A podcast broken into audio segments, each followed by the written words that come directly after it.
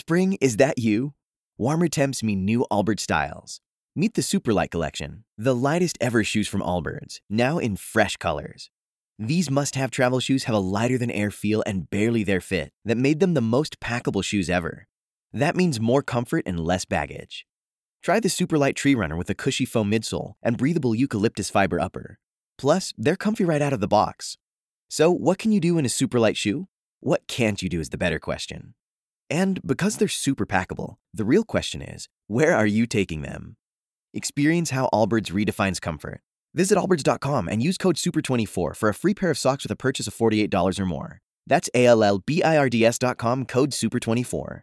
Judy was boring. Hello. Then Judy discovered ChumbaCasino.com. It's my little escape. Now Judy's the life of the party. Oh, baby, Mama's bringing home the bacon. Whoa, take it easy, Judy. The Chumba life is for everybody. So go to ChumbaCasino.com and play over 100 casino style games. Join today and play for free for your chance to redeem some serious prizes. ChumbaCasino.com. No purchase necessary. Void where prohibited by law. 18 plus terms and conditions apply. See website for details.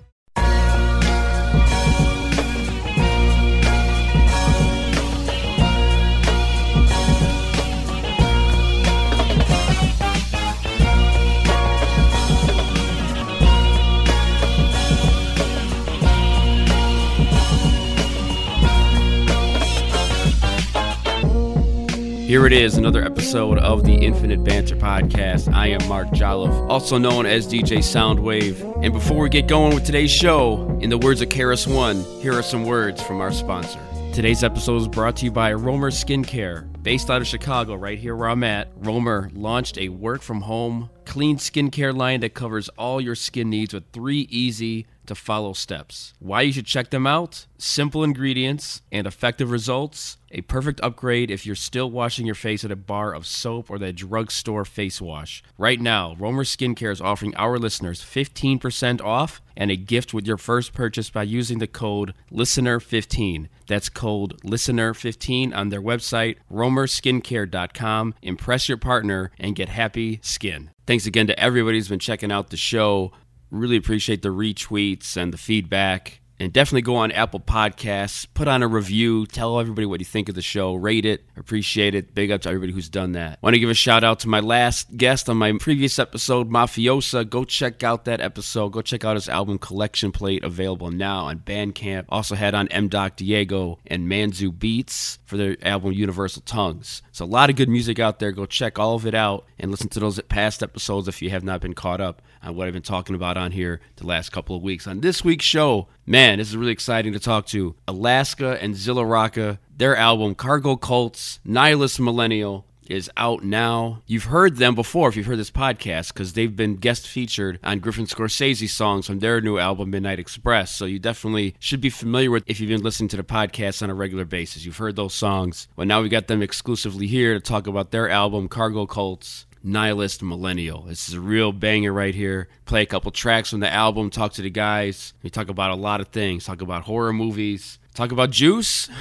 so stay tuned for that and a whole lot more. So definitely stay tuned. Listen to the show on all digital platforms, especially the one you're listening to it right now. But you can also check it out in places like Spotify, Pandora, Pod Hero, iTunes, Apple Podcasts. Follow the show on Twitter at Infinite Banter Podcast. Same goes for Facebook at Infinite Banter Podcast, as well as Instagram. Go to YouTube, there'll be clips from the show on there. Check those out. Just type in Infinite Banter on your YouTube search. You will find this show's clips on there. All right, let's go ahead and get to it. Let's talk to Alaska, Zilla. They're known as Cargo Cults, and their new album, Nihilist Millennial, is out now. We're going to talk about that and more here on the podcast. But before we do anything, the show never begins until the one and only DMC says this. Yo, yo, what's up? This is me, DMC, the K-I-N-G, the greatest MC in history. And right now, you're listening to Infinite Banter, because we will banter on forever, because this is the only place for all of y'all to ever be.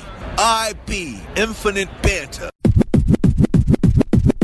All right, before we talk to Alaska and Zilla Rocca about their new album, Nihilist Millennial, they're known as Cargo Cult, and they formed Voltron when they get together. And uh, we're going to play one of the tracks on that album right here. Great rap duo banger right here. This is definitely, in my opinion, a good song to introduce you to them and this album. On the other side of this, stay tuned because you're going to hear from Alaska and Zilla Rocca about the new album, Cargo Cults, Nihilist Millennial. But right now, go ahead and check out great rap duo here on the Infinite Banter podcast. Cargo. One, two, one, two. Cargo. Whole style Jerry Pargo.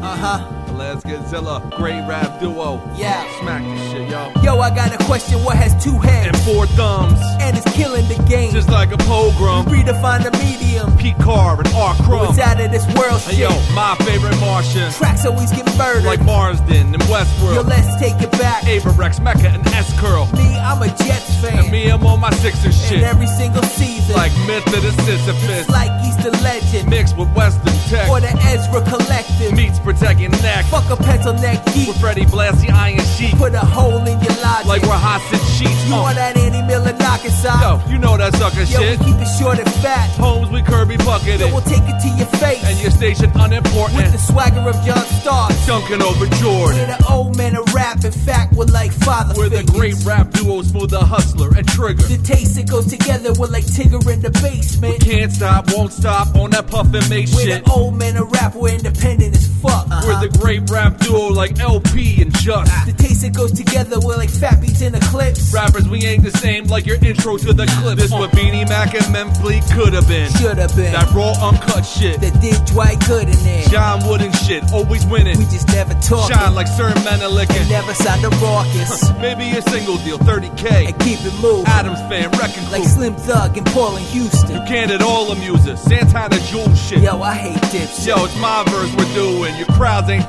diverse. Your style is for tourists. to freestyle five deep. Piled in a the You driving that snitch ass Ford truck. Basic cable motherfucker bragging on. How you got your cords cut? Slice him, my right hand. 86 Tyson. Arms too short like Kevin Dyson. Alright then. Combined like the flashpoint. You can't ride the lightning. You can't buy a Tesla when, when you you. can't buy a dice. We're the old men of rap. In fact, we're like father We're the great rap duo, Smooth the Hustler and Trigger. The taste that goes together, we're like Tigger in the basement. Can't stop, won't stop on that puff and make We're shit. the old men of rap. We're independent as fuck. We're the great rap duo like LP and Just. The taste that goes together, we're like fat beats in Eclipse. Rappers, we ain't the same like your intro to the clip. Uh.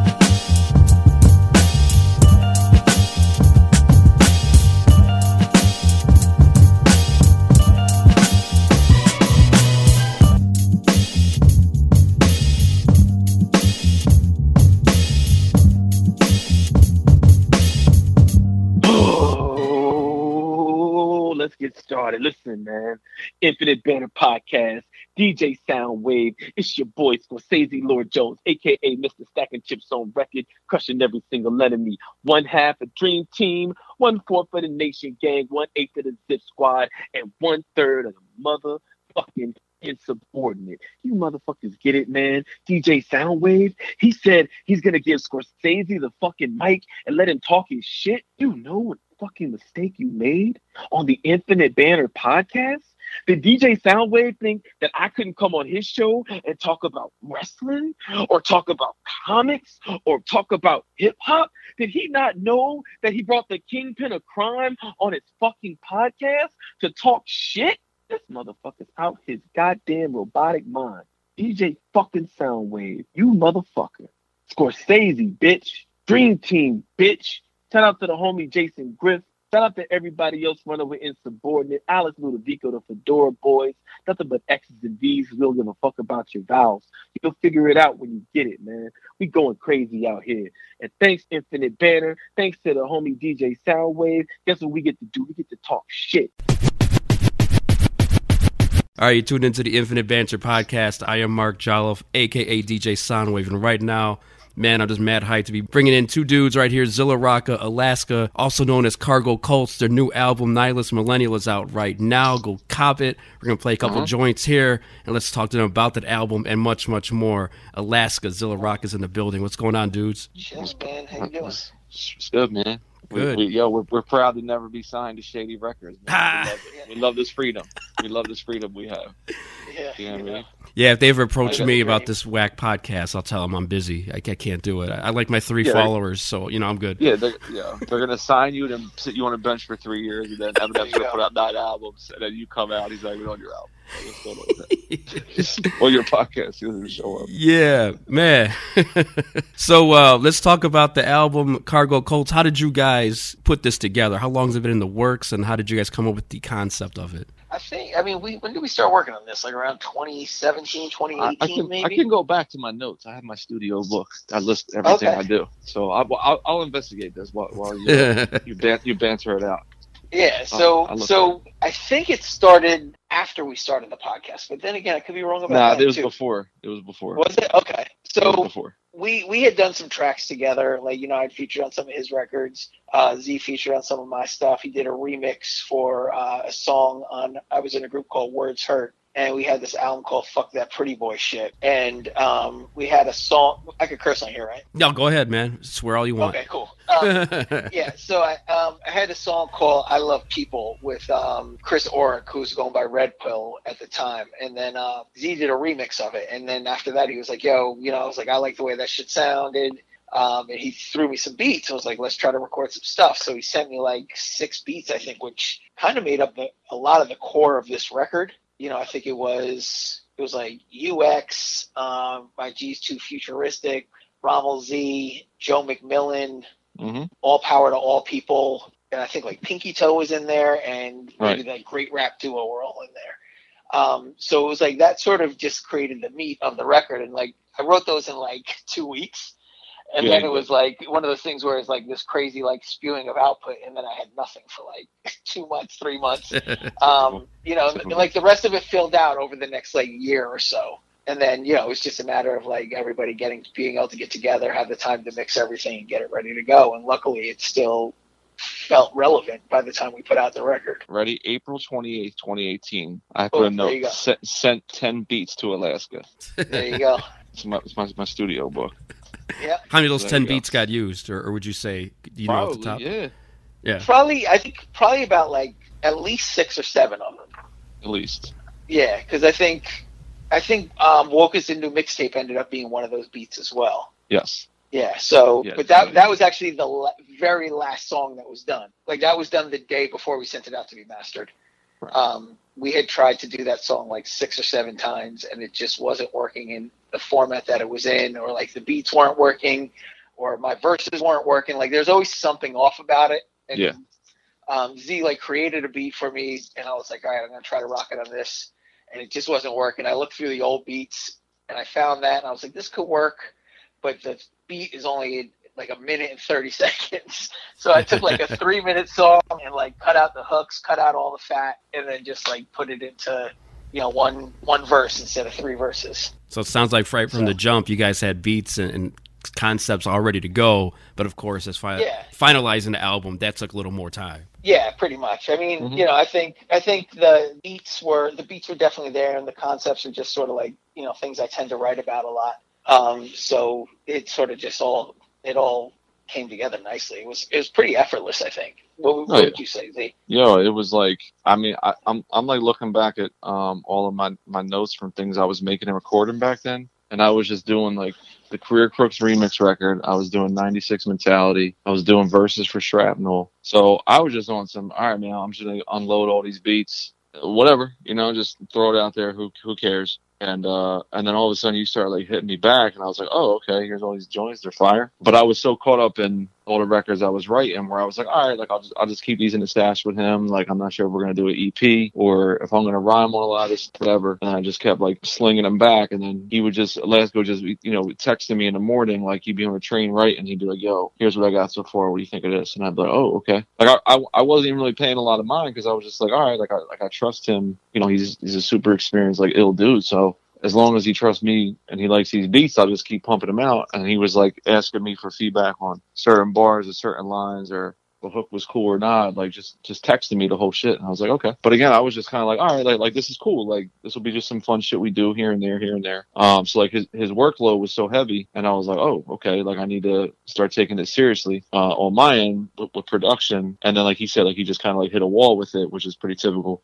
And then I, I think I think at that time I was I was doing the same thing. I was working with John Wizard for our record, and I same thing. I, I came out crazy, like doing like two three songs, and then just like had nothing for like six months. So it was the same thing. It was like, oh, I get it. I, I know what he's going through because I'm in the same boat, you know, writing for somebody else. So it was cool, but it was like it was dope just that organically just kind of like let these things happen. And then in the middle of that, you know, like within a year or so, we, we started doing our show, and we started touching bit, you know, and it's, it's now your focus is like on the show and thinking about that shit. And then just kept like chipping away, chipping away, and then finally we were like, I was looking at my calendar, like going into this year, I was like, yo, like we we, we got to put this record out now. There's enough songs. I'm like, okay, so we started saying, okay, what what should we keep? What should we get rid of? What should we add? Who else should we get? You know, what what are we doing? So th- there was a lot of even there's even like a lot of starts and stops with that. Like probably took like eight months just to figure out what to do. You know, like mixing and Yeah. mastering, artwork, all that shit. But once once we kind of locked in on it, I mean, it was like a month of just solid work on it from all the design, everything, and mixing and mastering. It was done. Like Yeah. So it was it was like a really it was like a big burst, and then it was like a big lull, and then it was kind of like in the back of my mind a lot, and then the back of his mind, and then it was in front of his mind, and it was in front of my mind, and all of a sudden we just hit up the homies. They were like, "Yo, here's when we want to have it out." They're like, "All right, bet, let's do it." Boom, done. So it was it was it was fascinating. It's Yeah, yeah, I it really was an a interesting like process. like you, you know my, my thing is bro? Albums like that for me in the past would take four years. Like that's that's like a four year journey typically Yeah. with all those stuff. You know what i mean? Like all the stops and start and all that shit. But now it's just like i don't know. I think i think it's like uh we're we're, we're like more focused dudes on how to use our time better we both have jobs. We both have families. I'm going to school now. Um, so it's like when we have time we have to take it. Like i think when i was younger like time was time was everywhere. So i didn't have to worry about time. And because of it i wasted so much of it. Now it's like alaska would you You know, say time up- is would you say it's, too valuable? It's probably too valuable to waste upon the I would agree. yeah yeah. So like now For those it's like, those you know, like, listening, I might not and catch that, but yeah, it's a Yeah. track off the I, album. Wake up and I throw Wake up heads. and I just Yeah. start writing Yeah, I, I think the cool thing is that you guys didn't put pressure on yourself, or nobody else is putting pressure on you to hurry up and get this thing going, like to get it finished. Yeah. You guys, it, it just kind of simmered and it, it cooked like it had to, and, and it came out like it did. And talking about your show, I forgot to mention it. Your podcast, Call Out Culture. You guys do that. Is Yeah. that is that a weekly uh, podcast? How often do you guys record that? yeah we record every week yeah sometimes we uh we'll we'll kind of like double up and then take a week off but I, I don't think i think when we first started it's been about like a year and change since our first episode. We're Yeah. probably like 60 shows deep but it's, it's been dope just because now we're at a stage where we have like a google drive for like all of our episode plans and like booking people and having where in the past it was like i remember there'd be like day up we're like what are we going to talk about tonight? I don't know. Whatever's pissing us off on twitter. All right we'll talk about that Whereas now it's like, all right, boom, we, we got we're, we're going to talk about our release. We're going to talk about one of our friends' releases. We're going to talk about this this classic record we love, or we're going to do like a mailbag. Like it's just it's it's still loose and it's fun between us and Castro. It's dope to look forward to every week now because, like I said, like we have like the next like probably six episodes where like planned. yeah pretty So- much It's it's been it's become like a more organized affair. yeah, definitely. It's definitely going in the nice direction. I think. I think it's like, but it's like the writing process too, right? Like when we first started, it was all this energy. Then there was like a bit of a lull in the middle, and then like sometime this summer, we just like hit a stride where like we've been on a real good trajectory since then. Yeah, probably Um, like May, like probably like May. Yeah, say. yeah. We kind of jumped, you know, it kind of stepped up a level. Yeah, and then it's you know, so we're just sort of like riding that wave right now. But it's real cool. Like I'm, I'm looking forward to like some of the stuff we have coming up in the in the in the future, in the next few weeks and months. Mhm. I think it'll take us to a new a new space, which will be kind of cool. Yeah, I feel you guys on that. I started doing this thing uh, February 2019. This this episode here will be number 53. So it's like every Nice. other week that I do them. But yeah, I've got a Yeah. 16 month old. You know, it's like like you everything you guys are saying. I'm like totally relating to it, except that I don't do music. Um, that part of it. Yeah. So I don't even know how you guys juggle all that, spinning all those plates. But uh, I mean, just getting time to do this. You know, I'm doing this on we're doing this on a Sunday night. You know, at the end of the day, you know, uh, just trying to squeeze it in. So you, you, man, time is valuable. You guys, uh, time is too valuable. I don't want. I I said that wrong. Time is too valuable. We can't can't misrepresent the one of the bangers off of this this album right here. Let's talk about it. Thanks, man. Uh, one of the songs we're gonna play and feature in this episode is UX, and uh, that one, man, just just straight heat on that one. Talk about that record, guys. Yo, you know what's I- funny? I, I, I want to jump in on this one real quick. Right. When when when I, I made that beat is probably from 2013, something like that. 2012, 2013, probably 2013, 2014. And uh, so when when when I sent you that joint, I'm like, this is gonna be a banger. So then then you did it. And but again, I just forgot about it. Like in the in the mix of us doing this record, it was just like I, I knew that beat inside out. Somebody else recorded something to it at some point, and then I was like, no, I'm taking that joint back. And then when we were putting the record together, I let Alaska arrange it. I was like, "What should the first leak be?" He was like, "UX." I was like, "You sure?" He's like, "Yeah." I was like, "All right, sure, fine, whatever." And then people were like, "Oh, this is crazy! This joint is hot." I was like, "Oh shit! All right, I don't even know. I don't know how like you know, like I'm I'm used to doing the first leak and no one cares. It's like, oh, okay, great, you know, Yeah. whatever. Once the album coming out or whatever, people were like, "This is crazy." so I was like, "Oh, Lance, Lance has got his little puffy on."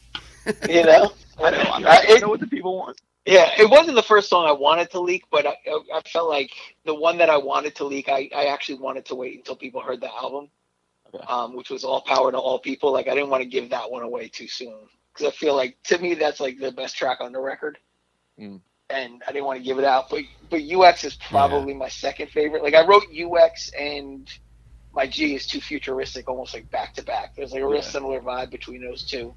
Um, but I thought UX was like a little bit dope because it was is a bit more personal and it like told kind of like a cool story about you know like the evolution that we have as we we grow from like young young people into like old farts like me like just sort of like you know like you kind of like go from being this jackass to like hopefully being solid you don't Telling wanna be, people to get off your lawn, like the first and track. Still be a jackass. Yeah, Yeah. exactly. It's just like just leave me the fuck alone. I'm trying to like do my shit here. I don't got time for you and whatever the fuck your pet cause of the week is. I'm trying to do hip hop, kids. Get off my lawn. That's probably a terrible yeah, Clint right. Eastwood impression, but that's what I was trying to do. Making rap at 89 BPM. Yeah. Get off my lawn. Yeah, I can't rap fast anymore. Leave me alone. I hate trap hi hats. Get out of here. There it is. I hate labels that don't represent underground. Oh no, no.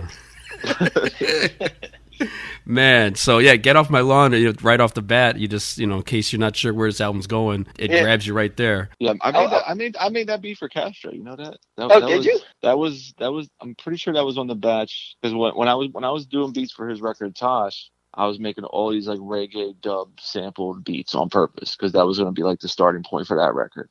Yeah. So I just I just made a bunch of beats called like Tosh One, Tosh Two, Tosh Three, Tosh Four.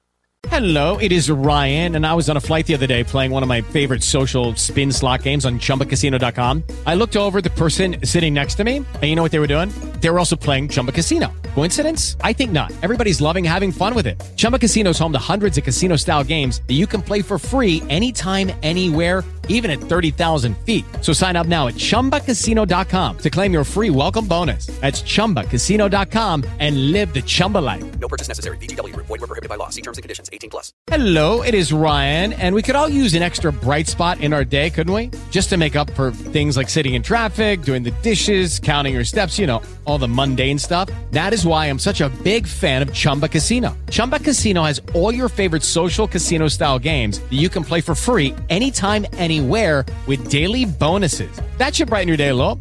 Actually, a lot. So sign up now at chumbacasino.com. That's chumbacasino.com. No purchase necessary. VGW Group. Void were prohibited by law. See terms and conditions. 18 plus.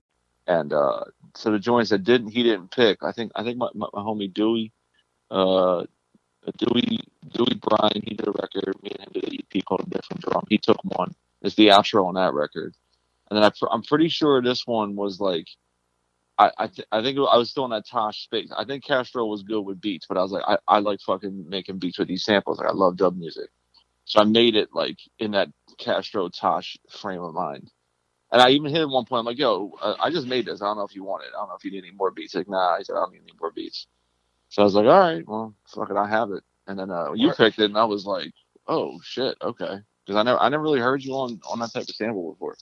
Yeah, I love shit like I, I used to do a whole I did a whole bunch of shit with Jest like that. Oh, really? Back in the day. Yeah, Just Jest does like a lot of weird like super dark dub stuff. Like we had like a, like six or seven Hangar 18 songs and stuff like that, but it was just it was way too dark for us. So Damn. yeah. Yeah, well, you made a good job picking the beats, bro.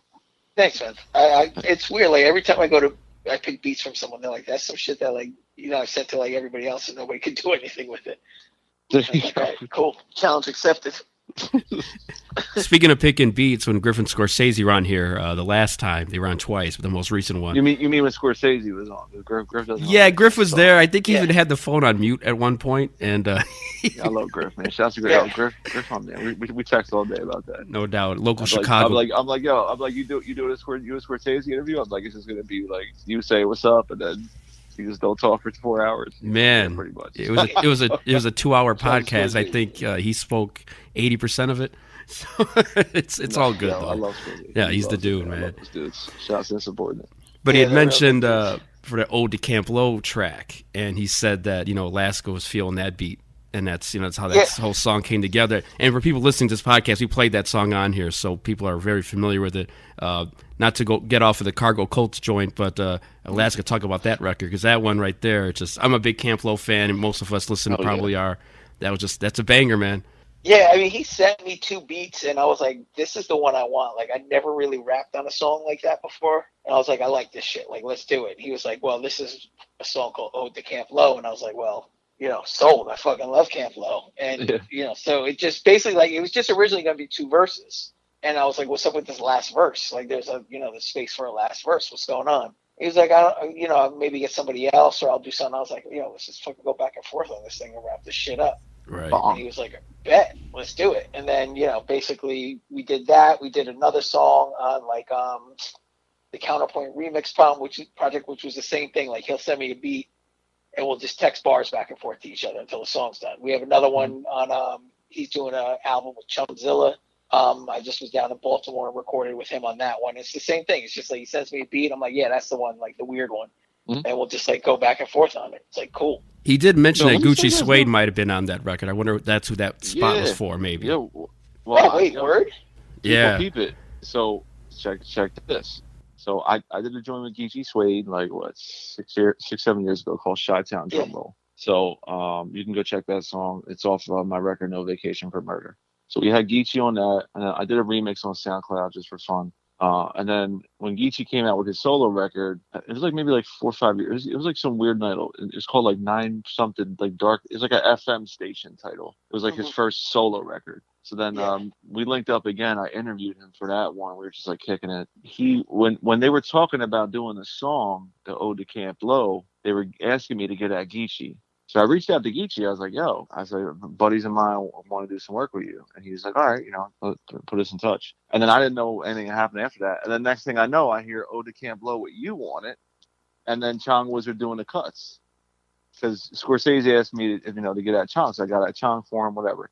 So I was like, oh, I was like, maybe they just wanted to have Alaska on there, and they were doing Geechee, or it didn't work out. I don't know what the hell happened. But I was when I but when I heard your shit on that, I was like, I was kind of salty because I was like, how you gonna ask me to get the Geechee feature, but you don't get me on the Geechee song? That's fucked up. But then I heard what you did, and I was like, this is dope. Like this shit is so fly. I was like. You say you said in one line like something something fatter than Topanga's tits. Dude. I was like, There's a lot. There's a lot of fat white girl. Uh, Ricki Lake uh, rhyme in there too. yeah. Ricki Lake. Then you say something like fat ass, flat earth, and all my songs are, are, are monogrammed or something. Yeah, because it's like it's like the people that I mentioned all basically like fit that physical profile. fat ass, flat earth. I did tell Griffin Scorsese I had to Google Lana Sands because I couldn't remember who. I'm like, I know that name. Oh wait, who's Lana that? Sands? Oh, yeah. Who's she? She's Who's like a she? '90s porn star. Yeah, yeah.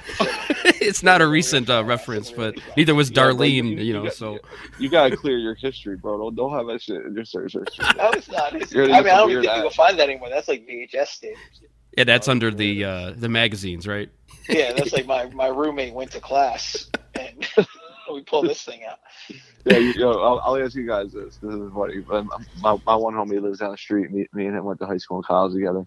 And when we were in college, well, you know, this is like early, early, like late, early, early 2000s when you know porn was still like not just anywhere in the world you wanted it to be. He had like his little stash in his room because he was still, we were still living at home. We were like freshmen in college. So one day he comes home from work, and his mom like was still clearing his room and like folding all his clothes and doing all his laundry and shit.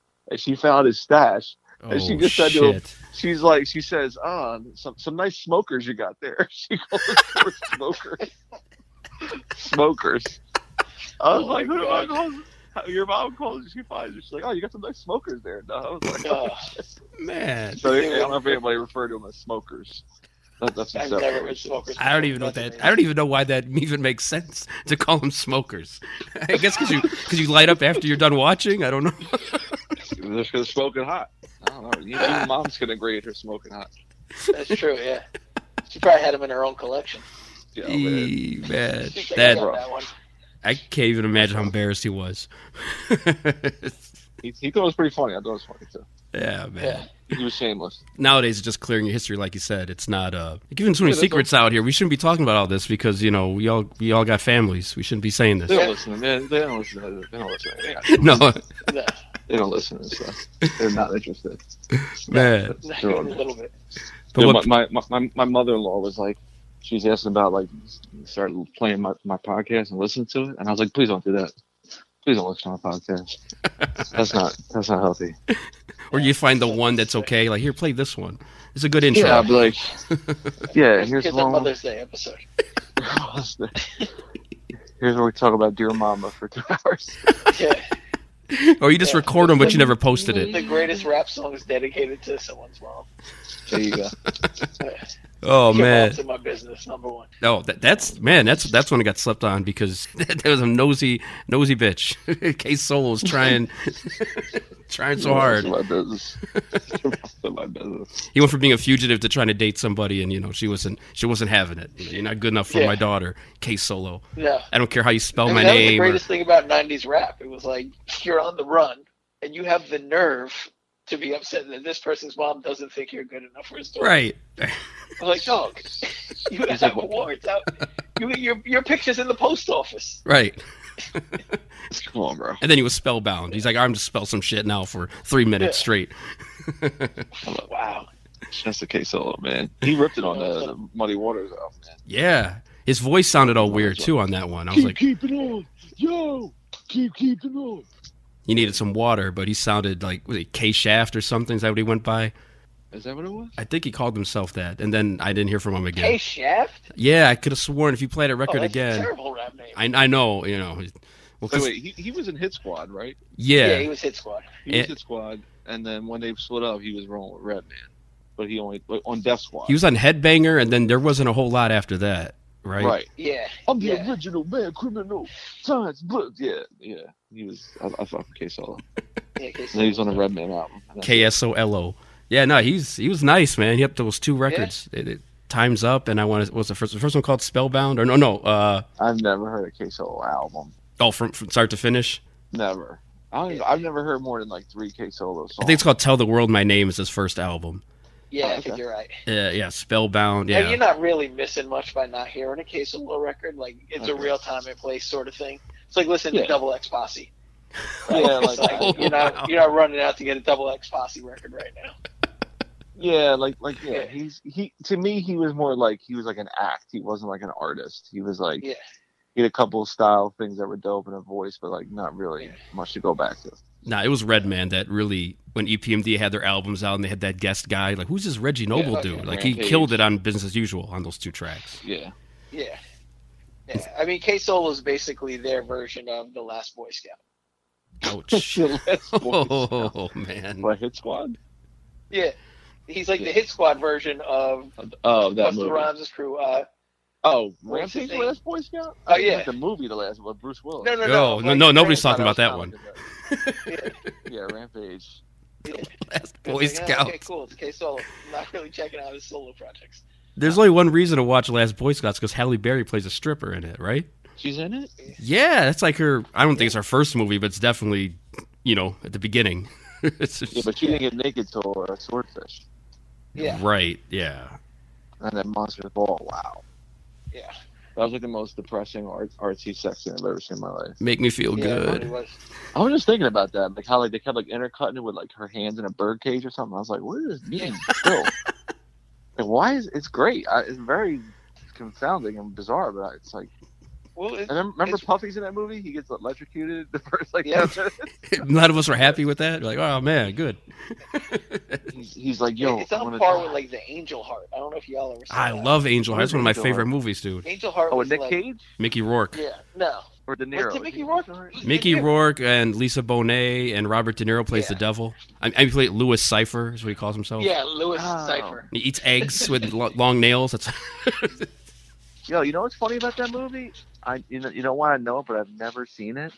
It was on my my Netflix DVD queue forever, and I, I and I just never rented it. yeah, you definitely need to check it out. Like- Lisa Bonet got in trouble because she had a sex scene with Mickey Rourke, and Bill was all. This is the Bill back then. I don't, you know, not talking about Bill now, but back then, you know, Bill was pissed off. Like you can't come back to. Yeah, because it was a crazy scene. You know, when she was the good girl he, oh, on. he, he was like he's like I wanted to drug her first. Right. That's not cool. Yeah. I wanted to give her a like- Play-Doh and play it. I do that one right to you. Yeah, yep. Psycho. Yeah, he's really got some nerve, right? he's like this this Mickey Rourke guy got some fucking balls. You know. I, Flas him. Play it on. Hitting her with the ether rag in the dressing room. You know. And here she goes. Fucking maniac. Now we got to bring back Sandra for a major role. Oh, Oh, Jesus. Bill Cosby. Sandra and Alvin. Oh, yo, yo, God. let's keep this. Think about this, man. Let's really think about this. You brought up Bill Cosby, right? I'm sorry, by the way. No, it's cool. Keep this. He was famous since the '60s with I Spy, right? Yep. Famous, like on network TV, like 30, 50 million people watching the show. Okay, famous. Then like all the like my dad has like his comedy records from my, when my dad was a kid, like all the comedy records. Then the '70s stretch, with even more specials and Fat Albert and all that shit. Then he gets the Cosby Show, which was the biggest show in the '80s. Like the like that and Cheers, like the biggest shows in terms of viewership, right? And while all this is happening, he is like blat- well, blatantly, definitely, but he's doing all this shit to women for like 30, 40 years. Right. While he's the most famous dude. Yeah. Like when's the last time he was he was in obscurity? Like 1961? Like think how crazy that is to be like everywhere he goes he's known and he's like I'm going to drug women and sexually assault them against like that's cra- like think about really how insane that is. That would be like imagine tomorrow like Oprah was like, "Oh yeah, this whole time I've been like like drugging kids in my basement and like shooting heroin at them or some shit." You'd be like, "What? This whole time?" He would be like, QAnon is real. Rape for everybody. I'd be like, it's just, it's unbelievable, man. It's really when you step back and think about it, like, like even like when Dave Chappelle was talking about that shit, I read his special when he was like, this dude was doing Steph Curry numbers with rapes. He was doing, he's like, he's like, if you take away thirty rapes, he still has two dozen rapes. 54 charges. I was like, oh my god. And, and the That's crazy thing is, if Hannibal Buress doesn't talk about it on stage, does, is he even in jail? Because I don't think anybody Well, cared. but- no, but here's the thing. People I had to remember Google it. Like, I remember, I remember when it was- when it was happening here in Philly because um, Andrea, what's her name? She blew up his spot. 'cause She was a Temple. I'm a Temple grad, so I remember getting the paper and reading this shit like the mid 2000s because I had just graduated Temple, and this motherfucker did my commencement speech at Temple, with my whole family. But he kind of like he's like, yo, they double booked me. I had to go to Johns Hopkins. He gave us like a fucking 10 minute speech and left. Wow. I was like, I was like pretty pissed. I was like, yo, Bill Cosby couldn't even like give me a good talk. and then so within a year or two, her uh, Andrea Const- I think her name's Constran, Constran. She blew his spot up because she was like a, she was like a volleyball coach, whatever, and he he would be around the campus. So when I read that, I was like, oh shit. But at first, you're thinking back then, like 2005, like, oh, she's you know she's just trying to get money or something. Like you can't even picture him doing this because he's like 70 at the time or whatever how old he is. And she's like, nah, this whole relationship hit with him, all this shit. Then like it kind of like dragged on a little bit locally for a couple of years, and I think like he paid her off. I forget how it happened. And then when Hannibal did this shit, He's like, That's- yep, that's it. It was, yo, like you know, I'm, I- you know, like you That's know, an ether uh, right there for you, by the way. That's yeah, that's like- a true like, ether. As, as we see in culture, like like bad, like like Chris Rock's like the bad guys win, like they're like the bad guys get away with shit. Yeah, you do, for a while. Yeah. But then, man, like you- you- you're not just gonna go to grave with this shit anymore. I was like, man, that was it was wonderful when they brought that back. But but when it came back up, I was like, I was like, didn't. But I was back. But I was like, but I remember when this played out in real time here, when she was making, she was in court with this guy banging on him every day. I was like, I was like, why is this news to people? Back like when Hannibal said, I'm like, why why didn't nobody know about this? Yeah. Well, that's one of those things too. It was like one of those like known secret things. Like same thing with Harvey Weinstein. It's like everybody knew about it, but nobody did shit about it. Yes. Yep. It's unbelievable. It is crazy. Anyway. And hopefully Oprah, was- you're not doing those kind of things that uh, Zilla put out there. right, but like someone on imagine someone on that level like doing this shit for like 30, 40 years. Yeah. it's like like maybe the president. Right. You I know what I mean, mean? Yeah. that dude, I, I I would not be shocked at all. but whatever. Oh yeah. Without a doubt. Speaking of good guys and bad guys, I- uh, Zilla got to talk about that Marvel vs. DC, another Griffin Scorsese collab here. Uh, that one, you know, being a comic book nerd, I was all over that joint. Talk about putting that song together with those dudes. Yeah, it was the same thing. Like, I, I mean, I, I've been getting beats from Griff since like 2005. So, I mean, I there, there's there's I've Griff's one of them type of dudes where like I, I get overwhelmed and stressed out from the sheer number of beats he he sends me at times, and then like the library of Griff beats I have, to where unless it's like go time, like I don't know what to do with all the beats sometimes. I'm like I don't know what, what this is or this is cool, but I don't know what to say. And then when when Scorsese came to me with the vision for it, I was like, perfect. Like I, I know exactly what to do with this. It was the same thing with like I was just writing back and forth email with Scorsese, and then I was like, all right. Once once he started hitting me back with some of the references, I was like, all right, like this is this is now war. Like you're not gonna say some of these names, and I'm gonna sit back and be like, you know, Batman and Joker and the Flash make a dash. Like I'm not gonna do that. Gonna, like, you know what I mean? I'm gonna like really get deep, like talk about Corvus Glaive or fucking Jay Garrick and all this shit, like super nerd shit, like heavy with it. And so I was like, all right, you're gonna take it there with me, cool. And so like like the response to that joint was great. Like I didn't I, I didn't no idea like how many uh how many people would, would enjoy would enjoy it, shout it out, give it props. Like there's a remix that Chumzilla did, shouts to Chum, I think is crazy. And uh it's it's dope. Like I just I love I love putting I'm like I'm like you man. Like I have like I, I'm, as soon as we're done, I'm reading. Uh, Castro just gifted me um the Old Man Hawkeye book. Oh, go, like, yeah, get ready for that Old one. Man Hawkeye. And you Yeah, read like, Old I Man Logan already too, so you're probably yeah, set yeah, up yeah. for it. He- Okay. He, got me the first volume of uh, Old Man Old Man Hawkeye, like back in like last summer. I think we all it was me, Castro, and Small Pro went to go see the, um, the Breaking Bad movie in the theater, the Netflix joint. So he was like, "Yo, I got surprise for you." So he, he gets me that shit, and then I haven't seen him like I've seen him twice since COVID. So I had to drop off the Cargo Cult CDs for him to ship out a few more with some bundles he had. He was like, "Yo, I, I, I haven't seen him to give you the, the second Hawkeye joint." I was like, "Ah, shit." So yeah, like it's it's it's the same thing. Like once you're in it, like you're a collector. Once once you're following everything, it's gonna come out in, in the music. So it was it was genius of Scorsese just to make the, the whole shit like me and you back and forth. Like let's go. And I didn't know he was deep with it like that. I thought he was just you know like some MCU cat. You know what I mean? Just like you know like going going to the theater with his kids. Just watching. Like, movies or whatever. Yeah. yeah, like once he started hitting me with like, like with like the, the the writers' names and shit, and I was like, oh, okay. He was like Al Moore and Rick Remender and all these dudes. I was like, oh, okay. I'm gonna all right now. Now we're like really gonna be competitive. Hopefully. Alaska's not uh, falling asleep with the comic book talk, but uh, You know, he's all he's a Star Wars dork. I don't, I don't oh shit, I'm a Star Wars nerd too, so we, you know, we All right, I'm cover all the bases man. Uh, here. Let's there it is. I'm fucking Star Wars.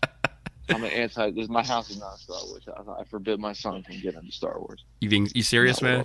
Yeah, I'm, He's gonna he's gonna grow up and be the biggest Star Wars nerd ever because you forbade him from doing it. Nah, he know he It's knows. like he it's knows like the it's like the square pegs make round kids or whatever it is. Round Yeah, round yeah, people make square kids. Nah, he he'll That get kid's that kid's already planning on going to Jedi Academy for television. nah, he's, he's, I'm good with all that. He's fine. He, if he wants to, that's fine. But I, I don't like. It's not like I don't have the I don't have that shit around because I don't I don't like it. So if he wants to start requesting it and getting it, all right, cool. But I'm not gonna be like, oh, son, we're Target. Check out this Star Wars shit. Isn't this cool? Let's buy it. I'm like, nah. I'm like, oh shit. There's Taskmaster toy. You want that? He's like, yeah. I'm like, boom. There it is. I'm excited. I'm excited about the It's a Taskmaster. yeah, fucking. Kids are always asking for that. he's into it. He was like, all right. I was like, dude, he can do everyone's style. He knows everybody's fighting styles. He said, wow. Mean, I've never seen Lord of the Rings or Harry Potter, but if my daughter grows up and she wants me to watch it, I guess I'll do it. But I'm anti those movies, so I guess I feel I what you're saying. Uh, yeah, you know what's funny? Like Lord, Lord of the Rings now kind of occupy. Well, Game of Thrones now occupies the Lord of the Rings space, where it's like it was really a big deal in the moment. Judy was boring. Hello. Then Judy discovered ChumbaCasino.com. It's my little escape. Now Judy's the life of the party. Oh, baby, Mama's bringing home the bacon. Whoa, take it easy, Judy. The Chumba life is for everybody. So go to ChumbaCasino.com and play over 100 casino style games. Join today and play for free for your chance to redeem some serious prizes. chumba ChumbaCasino.com. No purchase necessary. Void where prohibited by law. 18 plus terms and conditions apply. See website for details. Purchase new wiper blades from O'Reilly Auto Parts today and we'll install them for free. See better and drive safer with O'Reilly Auto Parts. Oh, oh, oh, O'Reilly Auto Parts.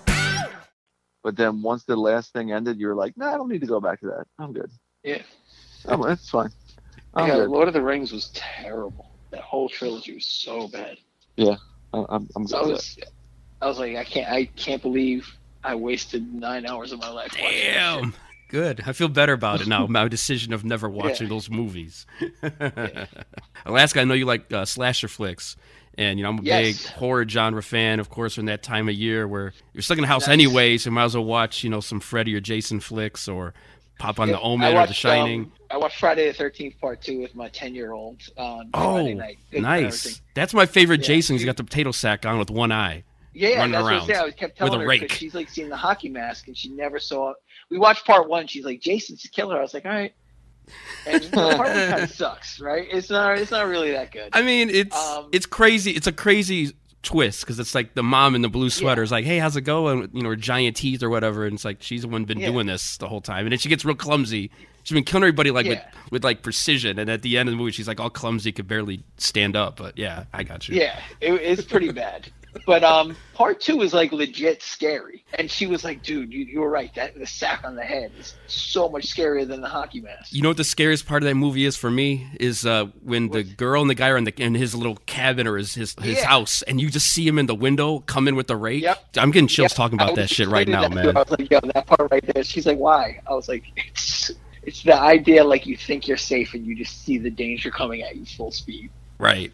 And that's So, what made Halloween so scary too with Michael Myers. You just that boogeyman. It's like just hanging out in the trees. You're just like, whoa, that the She dude's. didn't like Halloween. I was kind of like, I was almost like, I'm gonna disown you. Ooh, But you know, but I think you know, like that's like that movie's like 42 years old now. yeah, Is it? So yeah, it came out 78. Wow. yeah. So Friday it's like, Thirteenth you series know. is. And I got to interview Ty McLoughlin, who did part six, which is one of my favorite of the series. Oh, wow. Nice. A lot of comedy in it. He he was able to Yeah. juggle it with comedy and horror at the same time, and uh, yeah, I had a blast talking to him. But that's that's one of my sleeper of, of the Friday Thirteenth series. That's one of my favorite uh, sleeper cuts of that one. You know, I, I feel like that movie doesn't get enough uh, accolades because I feel like that one's really good, really well done, and it holds up Yeah. pretty well. Did you ever listen to um Paul Rust and uh, what's the other dude's name? They did like a podcast about all the Friday the 13th. No, I need Love to get Paul up on that. Oh, I love him. Yeah, it's so good. They do like all 13. Like the podcasts are longer than the movies. Damn. Um, they're amazing, but they're really good. Like they they made me go back. It's to called uh, here it them. is. Matt, with with Gurley and Rust. Yeah, Okay. Shit. Voorhees we trust with Gurley and Rust. Oh man, Yes. I like that But then they have title one too. called In Krueger We Trust. They, so every every season they got different seasons. Yeah. Wow, Oh, so they wait, break down all of they- them. Okay. Yes. Did they So- do so- the um Halloween one yet? I don't know, but it says Oh, they season one is season in two, is Voorhees. it? It says in Voorhees We Trust is season one. Then Yeah. it says season three in Krueger We Trust. Oh man. Maybe maybe it's only Patreon or some shit. I don't know. Yeah, I think I think it might be on Patreon. Um, Fam, these so- episodes are two hours and forty two minutes. Shouts to Gary. Yeah. Yeah. Two Yeah, I, I hours and remember 42 because minutes. it was like I was I was redoing like a bunch of like work at the house. So it was like uh, my wife and daughter would leave, and I would just be like painting rooms and shit, and I would just like throw them on and listen to it for like six hours straight. Oh, that's like, Like, ah, hardcore history shit. Oh yeah. I Yeah. hope, I hope he does a Leprechaun series. I'm really excited about how he breaks down Leprechaun Oh, on the man. hood. I never saw Leprechaun. You, you you don't need to. They're no, I terrible. figured as much. Did, did you ever see Terrifier? Nah, I've definitely did not see Oh, that you, one. you I need love to. Terrifier. Really? Dude, Terrifier is my favorite slasher movie ever. What year is that from? Uh, it's from like three years ago. It's like Oh, it's oh, it's recent. Oh, that's probably why I don't know about yeah, it. it's recent, and the killer is like on on par for me with like Freddy and Jason and Leatherface. Like he's top top five all time.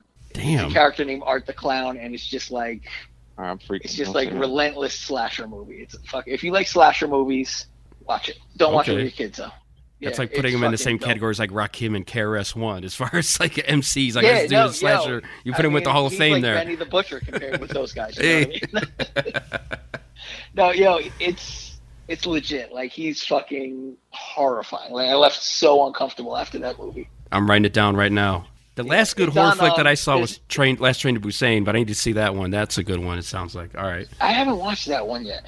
that one's pretty good. If you like zombie flicks, I like the zombie stuff. You know, Walking Dead and George Romero Yo, I stuff. just, watched, but- I just watched this this indie zombie movie on Prime called The The Night Eats the World. You see that shit? Oh, I just watched that shit recently. How- how was that? I was It's telling good? you about that.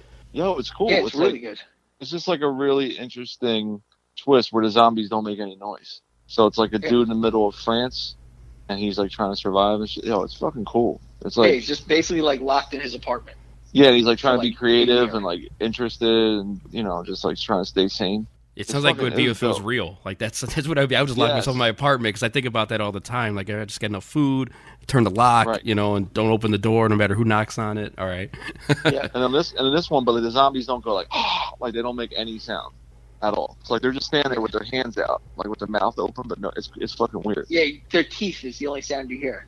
Yeah, like we had to bite down, but you don't hear shit. And then Yeah. right Jeez. right before we started recording, I was watching uh Sinister with Ethan Hawke. I had like I had like an hour left. You see that one? I never saw that one. No, did you watch? Yo, did you see that one? No, I haven't seen that one yet either. No. Oh, it's do you know what? I, I'm not gonna. I don't wanna give it away, but it's like it's like a, it's like a haunted house type shit. Where where Ethan Hawke plays like a tr- like a true crime uh, writer, and he moves into this house where all these murders happen. And he moves in there on purpose to kind of like get his mojo back and like write about some shit.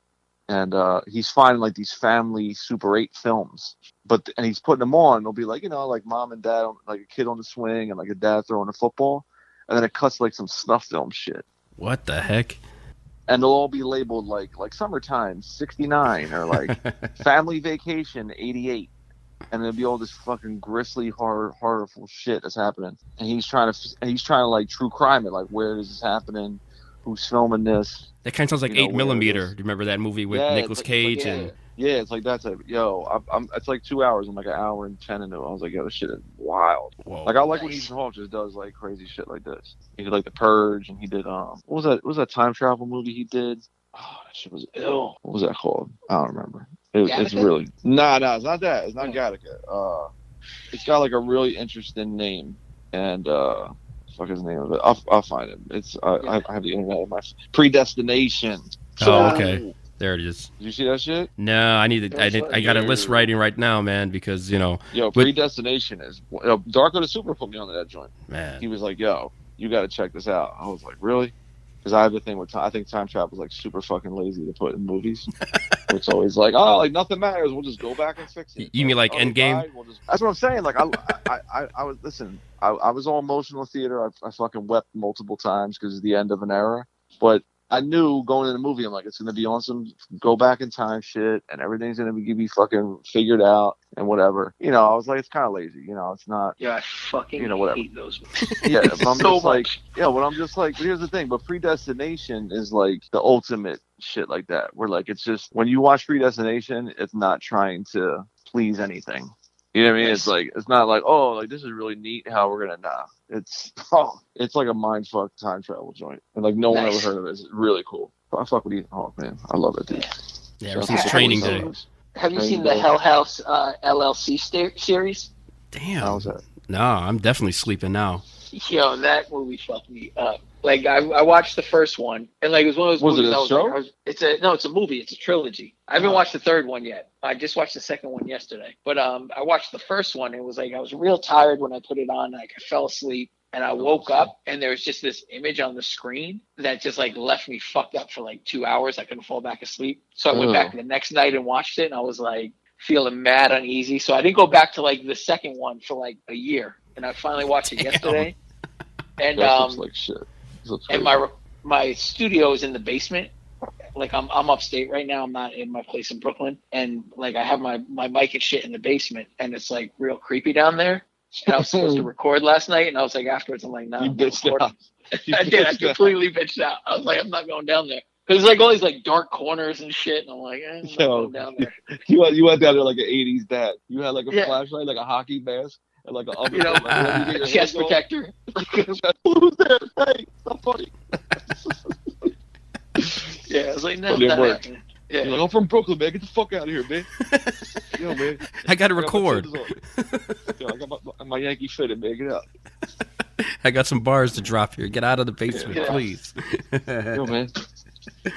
Speaking of bars, maybe get back to the album. You know, uh, Oh, great the rap duo, album. an, another joint that, that we'll play in the podcast here. Talk about that record. That was a fun. That was actually Zilla's That was idea. Yeah. Was it? That was I don't remember. yeah, because you said you wanted to do something like um like uh Ghost and Jadakiss, like the way like they trade bar. You mean bar. Styles? Oh, Styles, Styles? and Jadakiss, yeah. Oh, Right, yeah, so yeah, yeah. So Oh, I was like, all right, yeah. cool. So think- we basically each uh, wrote a verse in that style for like the other person to come in and do the fills. hmm Yeah, because what's the name? I, I think because me and Castro did it on uh on uh me and Castro did it a bunch of times, but then we, we had we had done it right around that time on a Griff Company. Yeah. On a joint two by four. So we were like writing like that, and then I was like, all right, dope. You know, we'll, we'll fill each other's parts in. And then I think I think you had it done for a Yeah. minute, and I was like, I was like, oh shit, this needs to be like really, really hard. And I was like, all right, Yeah. it was like the way the way you set up, I'm like, I'm like, all right, it's a very like Alaska verse. It's gonna be dope. Like I'm gonna like hit them spots for you. But I was like, all right, I need I need I need to give you like one of my shits with like you know like a little in jokes in there or whatever. Um, but you you tailored it ill because you had like, that line about the Sixers. I had that in there, and then you had shit that I didn't know what it was. I was like, I don't know what this reference is, but word. I'll say it with the gusto. Yeah.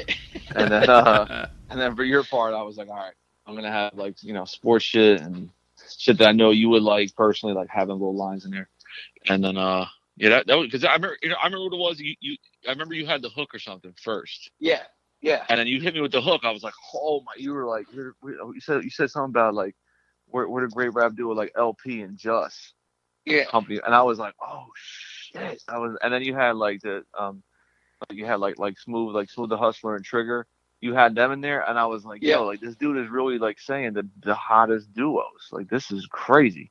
Yeah. And then I, so like the hook got me like I was like, all right, well this can't just be like you do a verse, I do a verse. Like this has No, to it had to be be special. yeah, and then so then that's when I was saying like I was like this would Beanie Mac and Memphis Bleek could have been, should have been. Like, yeah. yeah, I was like, all right, I had to put that in there. Like, but that was coming off the hook. What you said, I was like, oh, this is Yeah. this is like intense. This is fucking fire.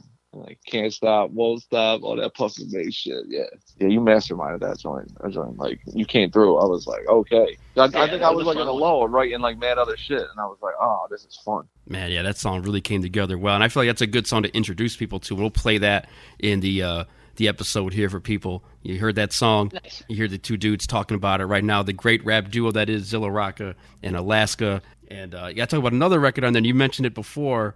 All power to all people. That was another one that really caught my attention as well, and that one really fits. Yeah. You know, with everything's going on. Talk about that record too. Um, well, I wrote that. That was one of the first ones I wrote as well. That was back in like 2018, and um, you know, I think like you know, I think like one of the things you see with a lot of like people rap, they're sort of like very heavy left leaning, and I think like I'm kind of like I am like definitely like left, but I'm also like I have hints of libertarianism in me, and I think like one of the things that I see, saw a lot at that time was like people that I know like calling for like censorship and shit. And I was like Yeah. it really bothered me, right? Because that's not something that should be coming from my side. Like people shouldn't be calling the censor shit because you know, like what we were seeing at that time was like, you know, you had jackasses like fucking Milo Stephanopoulos and that shithead Richard Spencer, like going to college campuses and people fucking losing their minds and shutting down his like talks, and that was giving them a profile. It was like boosting their profile.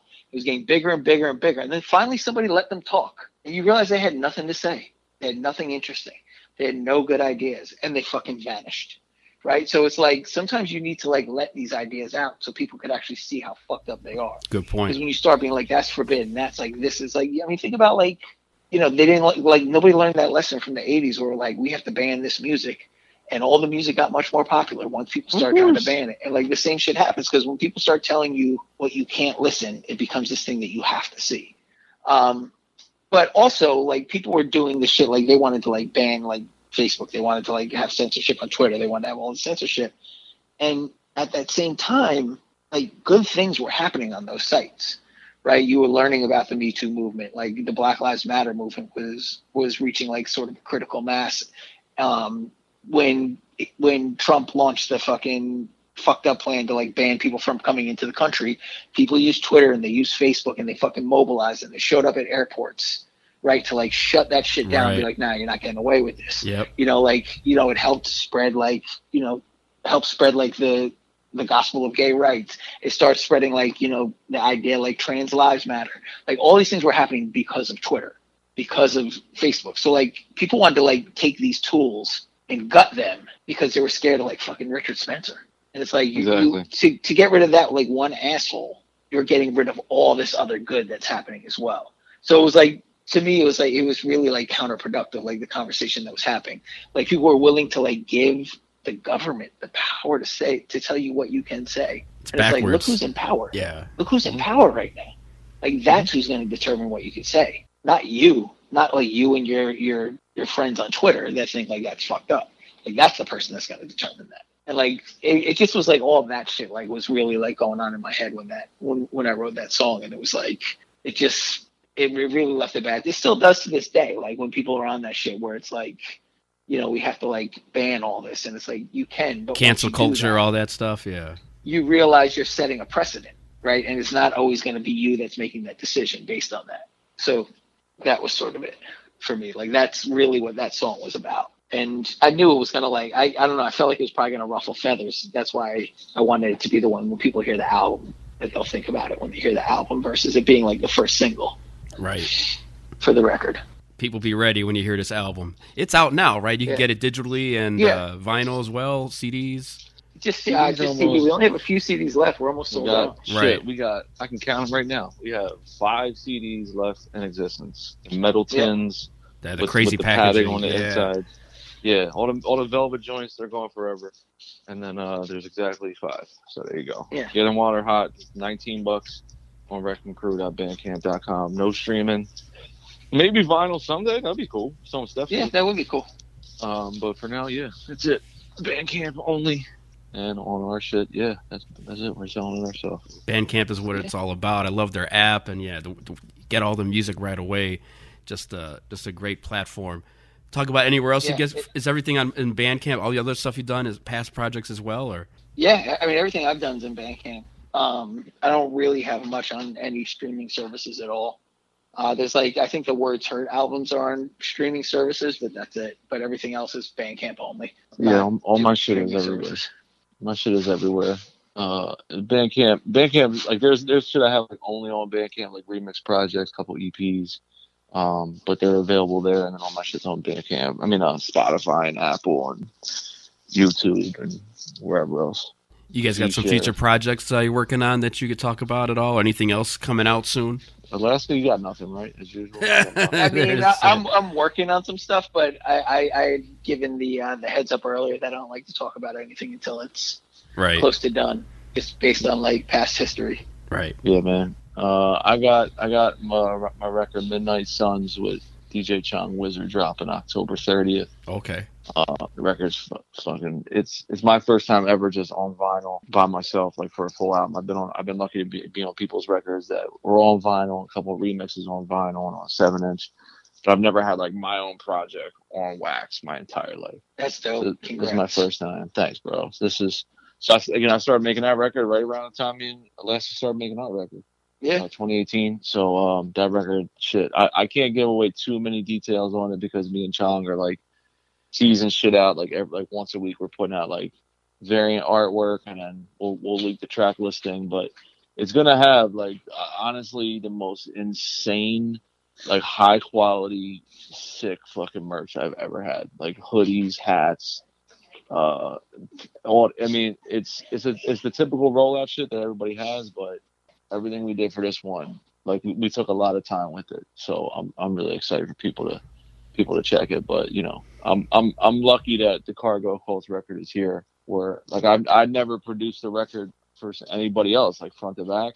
I mean, there's you know I've, I have plans on doing it many times, but it never came out that way. So it's it's dope to have like a time where Alaska's the star on the Cargo Cults record, and it's all my beats, and we work closely on it. And then at the end of the month, I get I get to be like the featured dude, rhyming over all Chong Wizard beats. It's, it's it's really I'm really like a lucky dude to have all this lined up this month. Man, just That's bookending awesome. October like that. That's pretty cool, dude. Yeah, it just it all came to pass. It was strange. Like it wasn't even mapped out. Like I like I, ideally I would like to space it out more, but the response to the Cargo Cult record has been so hot, like from jump. Um, and so I'm hoping I can carry over to the Chang Chang record, even though it's very very different, but still, you know, like top shelf East Coast rap. There you go. Could you expect any visuals from Cargo Cults at all? Any kind of videos or anything like that besides the? Uh... I don't know. Um, we haven't talked about it. I mean, I wouldn't be against it. Okay. I just we haven't talked about it at all. Right. Yeah, I don't know, man. I, I'm of the mind like with videos, like I, I've done so many videos, and I, I haven't seen like a unless there's like a, an amazing idea that you can accomplish pretty easily. I, I like I I haven't seen like videos significantly like harm or help a record either way, like in my career. So Right. like there's some I did where, where they were like elaborate, like two day shoots, like seven locations. We spent all this money, and then they it came out and it was cool, and then the same exact thing, like nothing mattered.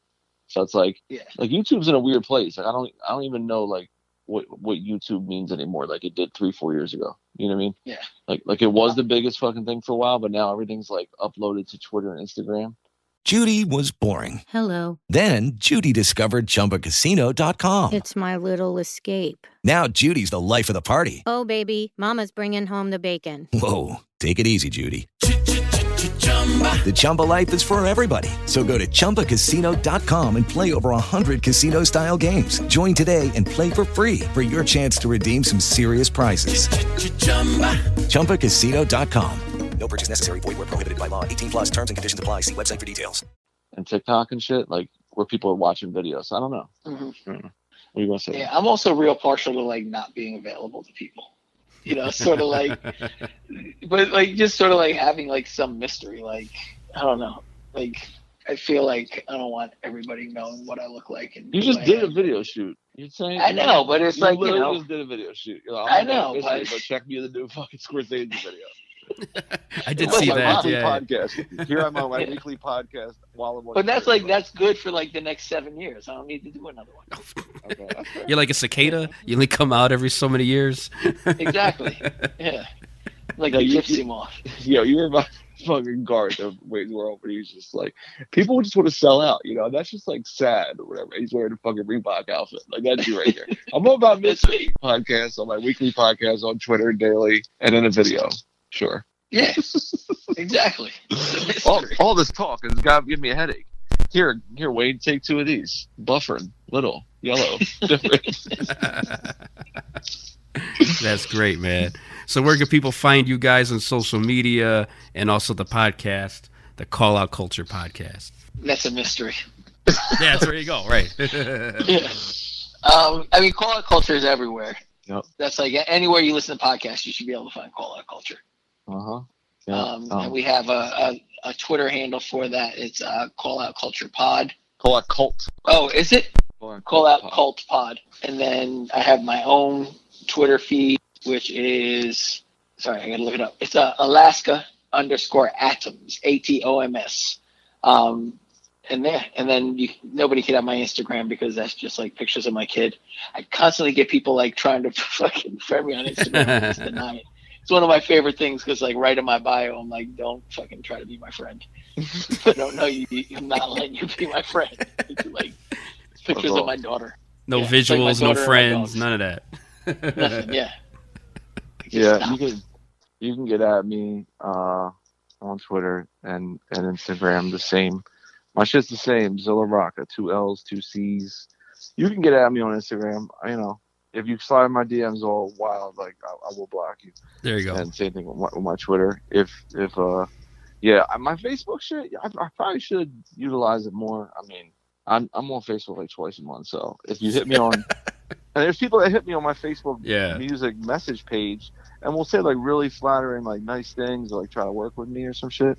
And I'll be seeing it like six weeks late, and I'm like, yo, my bad, dude. Like, here, just here's my email. We can talk business, or you just want to kick it. That's cool. But yeah, you can get at me on, on the Call Out Culture podcast with Curly Castro. Uh, and you can get my solo shit too on Bandcamp, uh, $3pistol.com.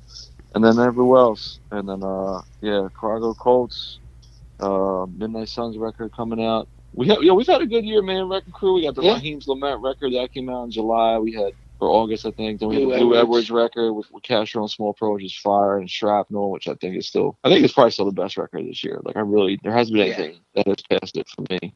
And then, uh, what else, man? Shit, that's it's a lot of music, man. It's it's been a good time. Just people want to people want to support us on Bandcamp, like on Bandcamp Day, and then the podcast. It's just like it's a really dope time to hit, hit your stride like artistically and podcast the lead.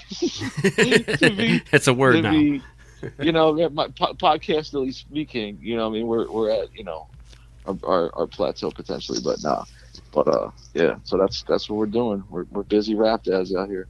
Before I let you guys go, I have to bring this up because Griffin Scorsese, man, they completely shit on Juice, which is one of my favorite movies. Are you guys in their camp or are you guys on, on my side? Do you guys like that movie or is it as bad as they they claim that it is? They they really they really shit on it, man. Well, the, Uh, the funny thing is, I have a song with Griff called "Juice" that samples Juice. So I don't know where he's coming from. And, and my, my thing is, our name is Wrecking Crew because of Yo Q Wrecking Crew. That's what I was thinking of when you said Wrecking Crew. Made me think of that. Yeah, right. exactly what that is. Like our, our old icon on Bandcamp Forever was a picture of all four actors from Juice. Like that used to be our profile pic for years. Was, was Steel Bandcamp Forever Raheem. is my favorite Bandcamp album. Bandcamp Forever. Definitely It's a double gonna disc. enter the It's Bandcamp CD. chambers. Yeah, double CD. Get all the education you need. Uh, I think Juice. I think Juice is like. I think. I think I remember listening to what Scorsese's point was why he thought Juice sucked, and I can't remember what Griff's thing was, but I I remember like when it came out. Remember like people were getting killed over the movie or something. There was like shootings and shit. Remember that? Man, I'm trying to It remember. one- It was like a dangerous movie where people were saying like, um, "I got the juice now," and like wasting people and shit. Oh, like wow. teenagers were fucking killing people and saying shit that that Bishop was saying in the movie. You guys remember this? I have to go back I mean, and this, research o- that. it's only 28 years ago. You don't remember this thing? Right. Yeah, Yeah, I, mean, I remember. I remember like the it happening around Boys in the Hood. I don't remember it happening around Juice.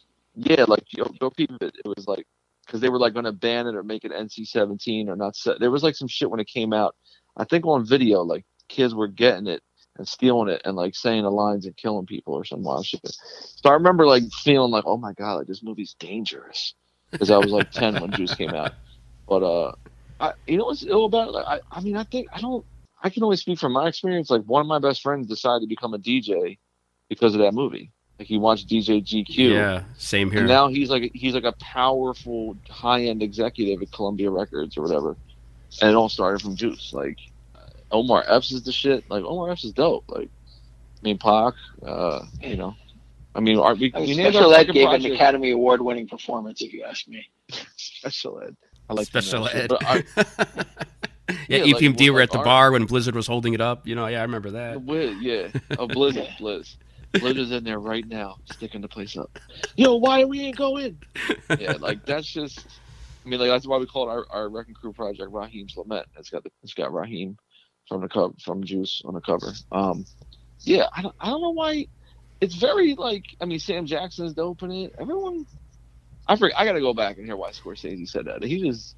Yeah. That's just that's just It just caught me off guard. I didn't even know what to say. I was just like, "Whoa!" I mean, I didn't know we were talking about you know uh, Beat Street or something. Like I know there's there's aspects of that movie that are cringeworthy now. We try to watch it, but man, you know, Yeah, like what is it about? I- I don't know what it is. Like, you know, what's interesting. I I think it's actually when I when I thought about it recently about Bishop. We we we, did a tour to West Coast. We called it the Roland Bishop Memorial Tour. This is like six seven years ago, and uh and I remember we were talking about it on the road, and I was realizing that Juice is actually like from like he like Bishop is basically like a school shooter.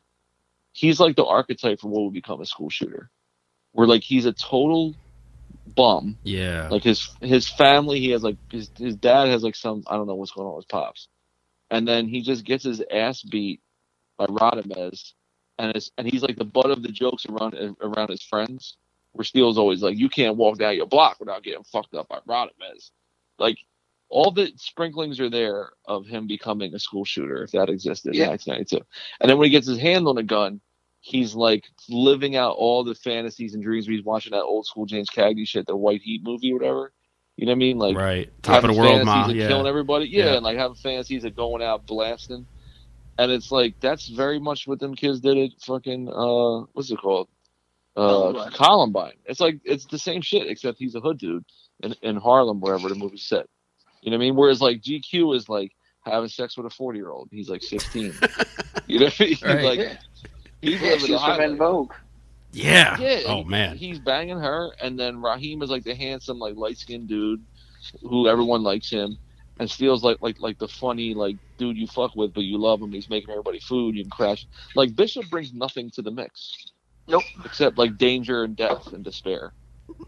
Man, it's you know what I mean? crazy. So if you look at it through him, like if the movie's really about him becoming what later would become, uh, but he's just like you know a hood shooter or however you want it. I, like what what what is his goal? Like to be a rot, like to be a stick up kid? Yeah, Like, it, it- he goes from like you know from being whatever he was before, and the movie starts to like just yeah, you're right. Just wanted to like take everybody out and just be mad, He's not trying to violent, and I don't know what his end game is at all. Yeah, like he's know, not trying to be like, yo, we're we're gonna rob these five places and make sixty grand in a day. right. It's not a heist. He's not a heist guy. You know what I mean? It's not really what he wants to do. So I think he just wants to kill people and then get killed. Yeah. And that's what happened. Hence, you know, boom. Deal with that. Scorsese. Spoiler, spoiler. Fucking Griff. Yeah, spoiler. Twenty eight year old movie. Go watch it. Go watch it again.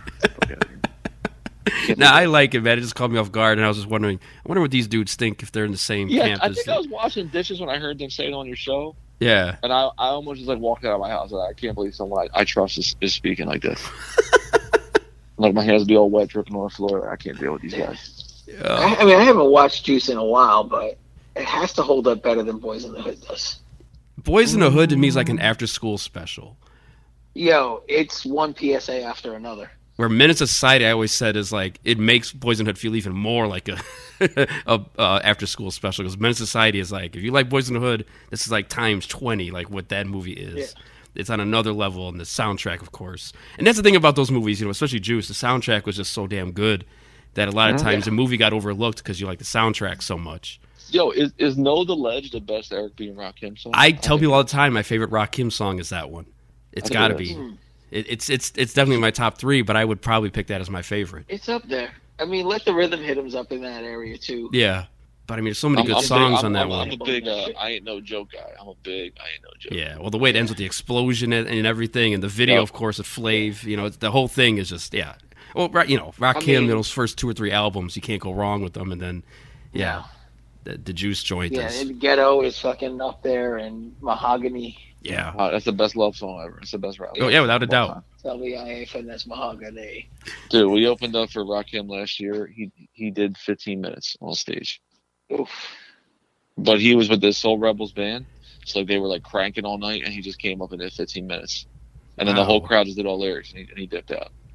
Jesus, It was, it was amazing. he was like, it didn't even matter. that's how much. It, I was like, we were rocking all night, and then he he you know he came out last. night. I told you, he came. I was in the I was in the uh, staircase like where the artists are, at the artist entrance.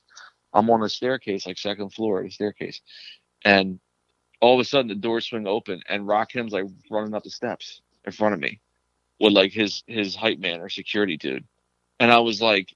Oh shit! And I was like, "Yo, peace, Ra." I was like, "Yo, I, I, I love you, man." He's like, "What's good, baby?" and gave me a pound. I was like, "Oh shit! I can't believe this happened." haven't washed your hands since.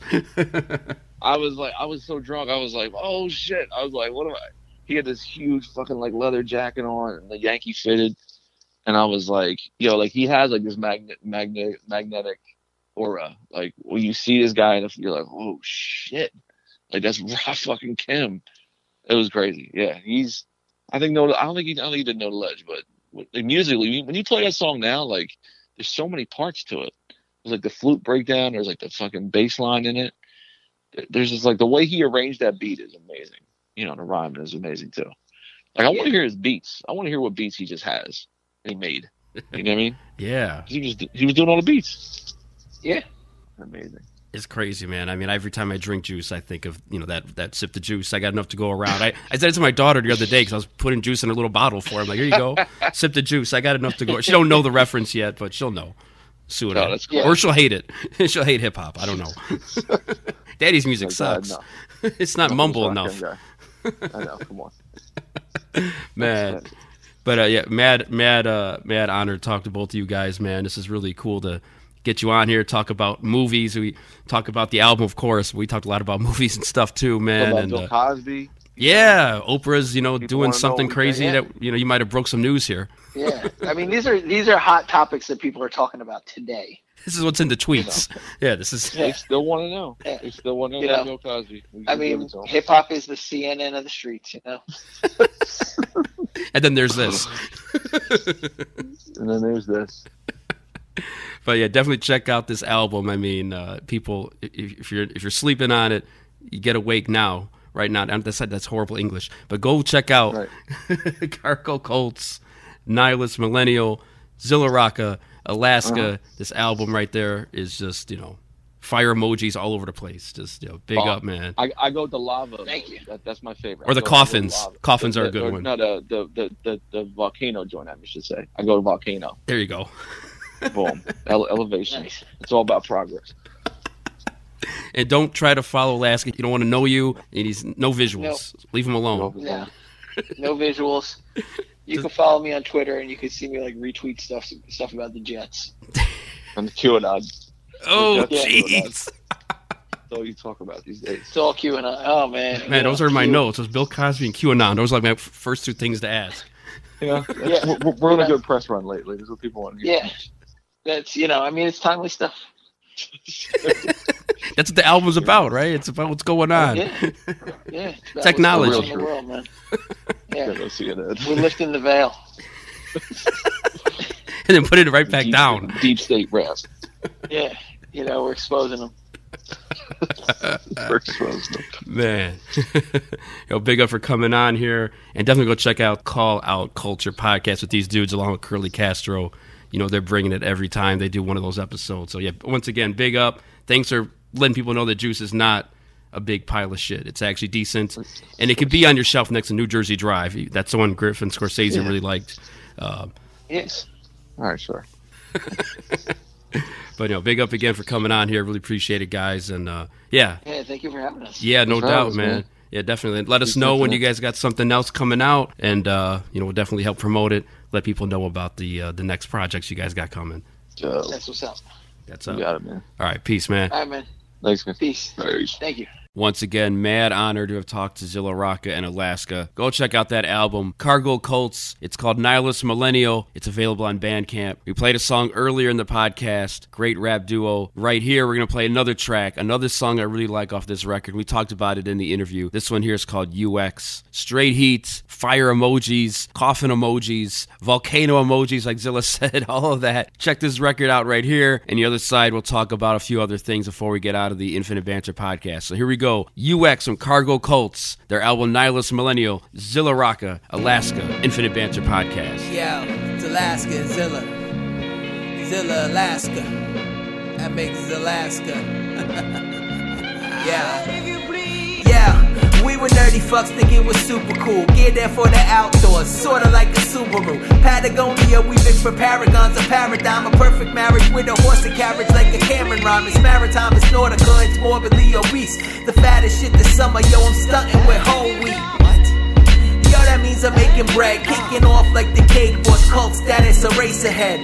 Faces bled when these fuckers swung the races at us. I got lucky, only caught my knuckles, but fillet my hat, cuz that was back with Brett and early Giuliani days with Julian Assange and with conspiracies and chronic case. That was in my college days, now I'm on my Colin Hanks. Colonize the cul-de-sac, the cultist reps is ganja K. Wait. Wait, let's get back to the nostalgia rap, the salad days of nihilism, New Eurekan biorhythms, Alphabet City the night before I laid my outfits out. Suede, Tim's, beige, black leather with the white stitch, and always keep the threads fresh, always keep a fresh press. Little macchiato record sweater with some fresh steps. Better as I age, you could say an ice pour vino. The crowd erupts on Tony Touch when he plays Puerto Rico. When life is boring, stir it up, get on your Stephen Biko. When all you do is watch the baby pop, your life's a peep show. So how's your UX? Life is.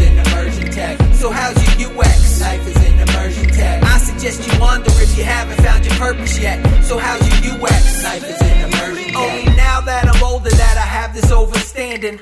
The most interesting people, they had the most damage. When I was most candid, landed in my moleskin. The way I am now is so different from the old Tim who took the A to notion to post up in Jeff's studio. I was truly gross if girls diss me, called them bougie hoes. Learned that from Kool G Rap, cool and now like new edition. Now I'm sort of different, dog. I've gone and courted wisdom, 40 in a court with haute couture like Gaultier. Only Gaultier, of course, because I'm trying to save my grew year. A new year, renew me. You get the point like Cool see. A story of success, so I guess this is my juicy.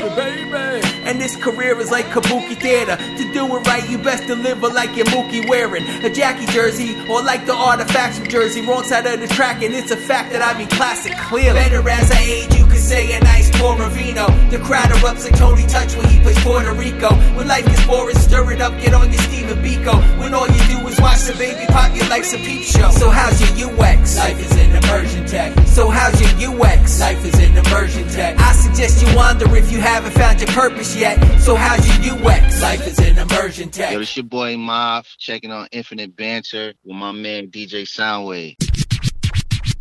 Make sure you check out the Branched podcast. Hello, world. I'm Maddie. And I'm Doug. And this is Branched Podcast. Every week, we talk about everyday topics and issues and explore how they interact with the world at large. Join us each Thursday as we discuss topics like bird scooters And tattoos. and Disney Channel. So many things about Disney. Oh my Channel. god, forever about the Disney Channel. We talk about queer issues. And sex. We do. Anything that you can possibly think of and more.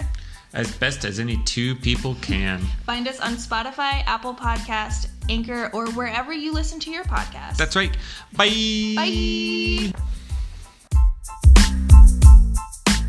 Infinite Banter, man, wow, what a name. I love that. Yeah, man, I've been from Maine to Spain and deep down in the Ukraine, from ocean to ocean to coast to coast, north, south, east, and west. But one place I've never been is to the Infinite Banter.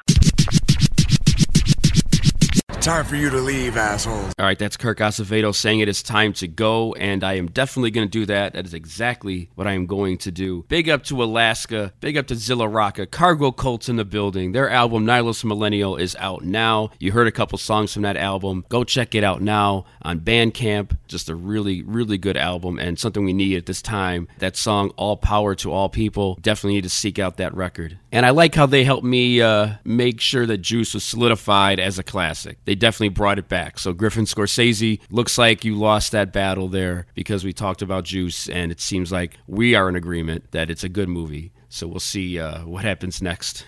next time Griffin Scorsese come on, they might find another hole in it that I don't want to know about. But anyway, that's it for the show. I appreciate everybody for listening. Listen to the show on all digital platforms, wherever you're listening to it now. Keep doing that. Tell a friend, retweet it, review it, rate it. All these things help me, lets me know people are listening to the show and they're enjoying the content. So I definitely appreciate it. And go check out Zilla Rocca and Alaska's new album, Cargo Cult, Nihilist Millennial, and check out their podcast, Call Out Culture. All right, that's it. I'm out of here. I got a surprise for the next episode. It's going to be a really fun one when that comes out. So just stay tuned for that. In the meantime, go check out all these albums I've been promoting here on the Infinite Banter podcast.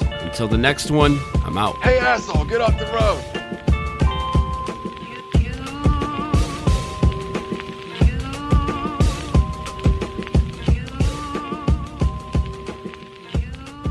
Being on the Infinite Banter with my man Mark has been a pleasure.